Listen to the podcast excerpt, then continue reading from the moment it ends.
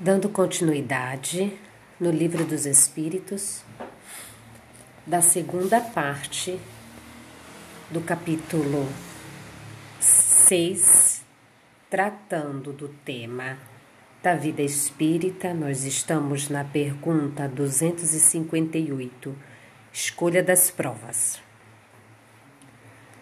Quando na erraticidade, antes de começar nova existência corporal, tem o espírito consciência e previsão do que lhe sucederá no curso da vida terrena? A resposta: Ele próprio escolhe o gênero de provas por que há de passar, e nisso consiste o seu livre arbítrio. Pergunta A. Não é Deus, então, quem lhe impõe as tribulações da vida como castigo? Resposta: Nada ocorre sem a permissão de Deus, porquanto foi Deus quem estabeleceu todas as leis que regem o universo. E de agora perguntar por que decretou ele esta lei e não aquela, dando ao espírito a liberdade de escolher Deus lhe deixa a inteira responsabilidade de seus atos e das consequências que estes tiverem. Nada lhe estorva o futuro. Abertos se lhe acham assim o caminho do bem como do mal. Se vier a sucumbir, restar-lhe-á a consolação de que nem tudo se lhe acabou e que a bondade divina lhe concede a liberdade de recomeçar o que foi mal feito. Demais cumpre se distingua o que é obra da vontade de Deus do que é a do homem. Se um perigo vos ameaça, não fostes vós quem o criou, e sim Deus. Vosso, porém, foi o desejo de a ele vos expordes, por haverdes visto nisso um meio de progredires. E Deus o permitiu. Pergunta 259. Do fato de pertencer aos espíritos, a escolha do gênero de provas que deva sofrer Seguir-se-á que todas as tribulações que experimentam na vida, nós as previmos e buscamos? Resposta: Todas não, porque não escolhestes e previstes tudo que vos sucede no mundo, até as mínimas coisas. Escolhestes apenas o gênero das provações as, as particularidades correm por conta da posição em que vos achais. São muitas vezes consequências das vossas próprias ações. Escolhendo, por exemplo, nascer entre malfeitores, sabia o espírito a que arrastamentos se expunha. Ignorava, porém, quais os atos que havia que viria a praticar. Esses atos resultam do exercício da sua vontade ou do seu livre arbítrio. Sabe o espírito que, escolhendo tal caminho, terá que sustentar lutas de determinada espécie. Sabe, portanto, de que natureza serão as vicissitudes que se lhe depararão, mas ignora se se verificará este ou aquele êxito. Os acontecimentos secundários se originam das circunstâncias e da força mesma das coisas. Previsto só são os fatos principais, os que influem no destino. Se tomares uma estrada cheia de sulcos profundos, sabes que terás de andar cautelosamente, porque há muitas probabilidades de caíres. Ignoras, contudo, em que ponto cairás, e bem pode suceder que não caias, se fores bastante prudente. Se, ao percorreres uma rua, uma telha te cair na cabeça, não creias que estava escrito, segundo vulgarmente se diz. Pergunta 260. Como pode o espírito desejar nascer entre gente de má vida? A resposta: Forçoso é que seja posto no meio onde, onde possa sofrer a prova que pediu. Pois bem, é necessário que haja analogia para lutar contra o instinto do roubo. Preciso é que se ache em contato com gente dada à prática de roubar. Ada 260 pergunta: Assim, se não houvesse na terra gente de maus costumes, o espírito não encontraria aí meio apropriado ao sofrimento de certas provas? A resposta: E seria isso de lastimar-se? É o que ocorre nos mundos superiores onde o mal não penetra. Eis porque nesses mundos só há espíritos bons, Fazei que em breve o mesmo se dê na terra. Pergunta 261. Nas provações, porque lhe cumpre passar para atingir a perfeição, a perfeição, tem o espírito que sofrer tentações de todas as naturezas? Tem que se achar em todas as circunstâncias que possam excitar-lhe o orgulho, a inveja, a avareza, a sensualidade, etc? A resposta: Certo que não. Pois bem, sabeis haver espírito que desde o começo tomam um caminho que os exime de muitas provas. Aquele, porém, que se deixa arrastar para o mau caminho, corre todos os perigos que o inçam Pode um espírito, por exemplo, pedir a riqueza e ser-lhe a esta concedida. Então, conforme o seu caráter, poderá tornar-se avaro ou pródigo, egoísta ou generoso, ou ainda lançar-se a todos os gozos da sensualidade. Daí não se segue, entretanto, que haja de forçosamente passar por todas as tendências. Pergunta 262. Como pode o espírito, que em, em, sua origem é simples, ignorante e carecido de experiência, escolher uma existência com conhecimento de causa e ser responsável por essa escolha? A resposta: Deus lhe supre a inexperiência traçando-lhe o caminho que deve seguir, como fazeste com a criancinha. Deixa-o, porém, pouco a pouco, à medida que seu livre-arbítrio se desenvolve, senhor de proceder à escolha, e só então é que muitas vezes lhe acontece extraviar-se, tomando o mau caminho por desatender os conselhos dos bons espíritos. A isso é que se pode chamar a queda do homem. Ada 262.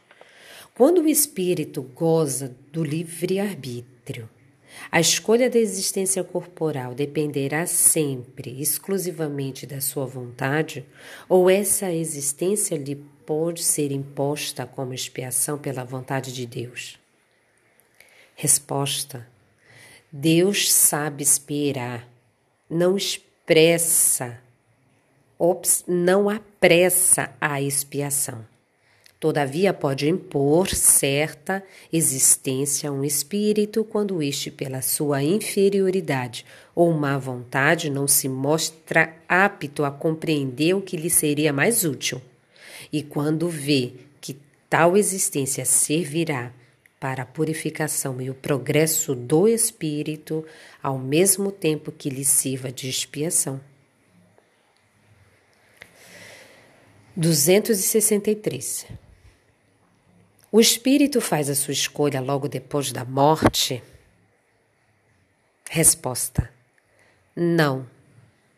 Muitos acreditam na eternidade das penas, o que, como já se vos disse, é um castigo.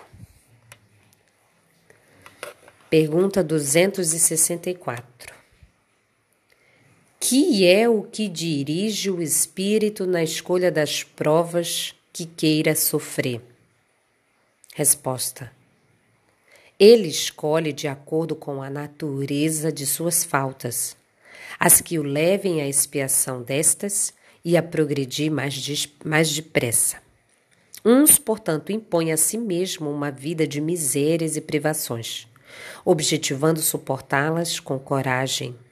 Outros preferem experimentar as tentações da riqueza e do poder, muito mais perigosas pelos abusos e má aplicação a que podem dar lugar, pelas paixões inferiores que uma e outros desenvolvem.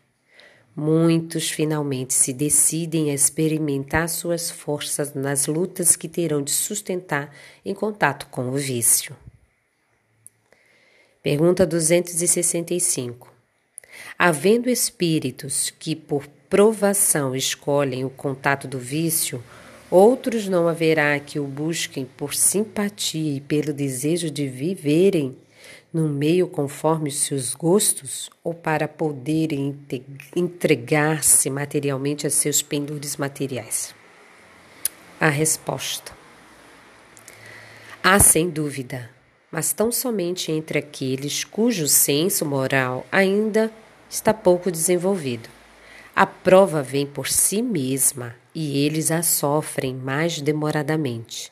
Cedo ou tarde compreendem que a satisfação de suas paixões brutais lhes acarretou deploráveis consequências que eles sofrerão durante um tempo que lhes parecerá eterno e Deus os deixará nessa persuasão, até que se tornem conscientes da falta em que incorreram e peçam, por impulso próprio, que lhes seja concedido resgatá-la mediante úteis provações.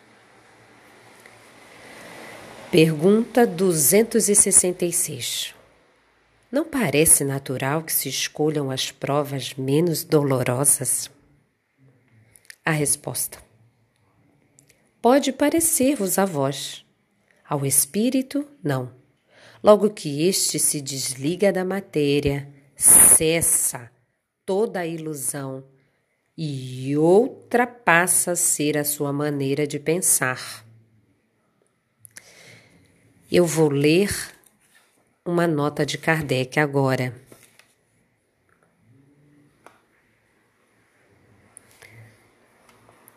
Sob a influência das ideias carnais, o homem na terra só vê das provas o lado penoso. Tal a razão de lhe parecer natural sejam escolhidas as que, do seu ponto de vista, podem coexistir com os gozos materiais. Na vida espiritual, porém, compara esses gozos fugazes e grosseiros com a inalterável felicidade que lhe é dado entrever e desde logo nenhuma impressão mais lhes causam os passageiros sofrimentos terrenos. Assim, pois, o espírito pode escolher prova muito rude e, consequentemente, uma angustiada existência, na esperança de alcançar depressa um estado melhor, como o doente escolhe muitas vezes o remédio mais desagradável para se curar de pronto. Aquele que intenta ligar seu nome à descoberta de um país desconhecido não procura trilhar a estrada florida. Conhece os perigos a que se arrisca, mas também sabe que o espera a glória se lograr bom êxito. A doutrina da liberdade que temos de escolher as nossas existências e as provas que devamos sofrer deixa de parecer singular, desde que se atente a que os espíritos, uma vez desprendidos da matéria, apreciam as coisas de modo diversos da nossa maneira de apreciá-los divisam a meta que bem diferente é para eles dos gozos fugitivos do mundo. Após cada existência, veem o passado veem o passo que deram e compreendem o que ainda lhes falta em pureza para atingirem aquela meta. Daí o se submeterem voluntariamente a todas as vicissitudes da vida corpórea, solicitando as que possam fazer que a alcancem mais presto. Não há, pois, motivo de espanto no fato de o espírito não preferir a existência mais suave. Não lhe é possível, no estado de imperfeição em que se encontra, gozar de uma vida isenta de amargura. Ele o percebe precisamente para chegar à fruíla que trata de se melhorar. Não vemos, aliás, todos os dias exemplos de escolhas tais? Que faz o homem que passa parte de sua vida a trabalhar sem trégua nem descanso para reunir haveres que lhes assegurem o bem-estar, se não desempenhar uma tarefa que a si mesmo se impõe, tendo em vista melhor futuro? O militar que se oferece para uma perigosa missão o navegante que afronta não menores perigos por amor da ciência, ou no seu próprio interesse que se fazem também eles, se não sujeitar-se a provas voluntárias de que lhes advirão honras e proveito, se não sucumbirem? Aqui não se submete ou expõe o homem pelo seu interesse ou pela sua glória e os concursos não são também todas provas voluntárias a que os concorrentes se sujeitam com o fito de avançarem na carreira que escolheram. Ninguém galga qualquer posição nas ciências, nas artes, na indústria, se não passando pela séria, pela série das posições inferiores que são outras tantas provas. A vida humana é, pois, cópia da vida espiritual. Nela se nos deparam, em ponto pequeno, todas as peripécias da outra. Ora, se na vida terrena muitas vezes escolhemos duras provas visando posições mais elevadas, por que não haveria o espírito de enxergar mais longe que o corpo? E para quem a vida corporal é apenas incidente de curta duração, e de escolher uma existência árdua e laboriosa desde que o conduzam à felicidade eterna? Os que dizem que pedirão para ser príncipes ou milionários, uma vez que ao homem é que caibe escolher a sua existência, se assemelham aos míopes que apenas veem aquilo que tocam, ou a meninos gulosos que, a quem os interroga sobre isso, respondem que desejam ser pasteleiros ou doceiros. O viajante que atravessa profundo vale assombrado por espesso nevoeiro não logra apanhar com a vista a extensão da estrada por onde vai, nem os seus pontos extremos. Chegando, porém, ao cume da montanha, abrange com o olhar o quanto, percorre, o quanto percorreu do caminho e quanto lhe resta dele percorrer. Divisa ali o termo, vê os obstáculos que ainda terá de transpor e combina então os meios mais seguros de atingi-lo. O espírito encarnado é qual viajante na no sopé da montanha.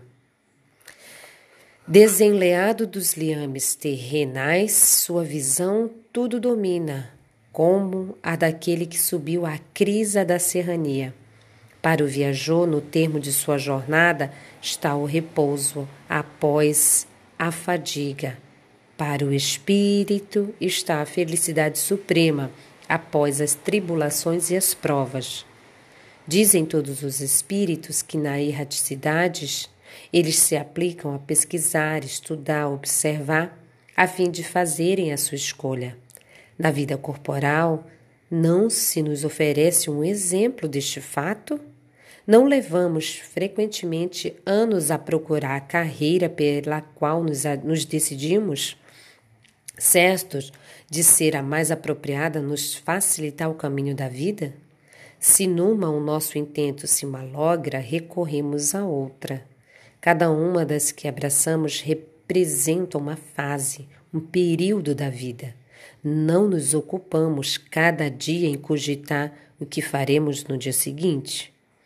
Ora, que são para os espíritos as diversas existências corporais senão fases, períodos, dias de sua vida espírita, que é, como sabemos, a vida normal, visto que a outra é transitória, passageira.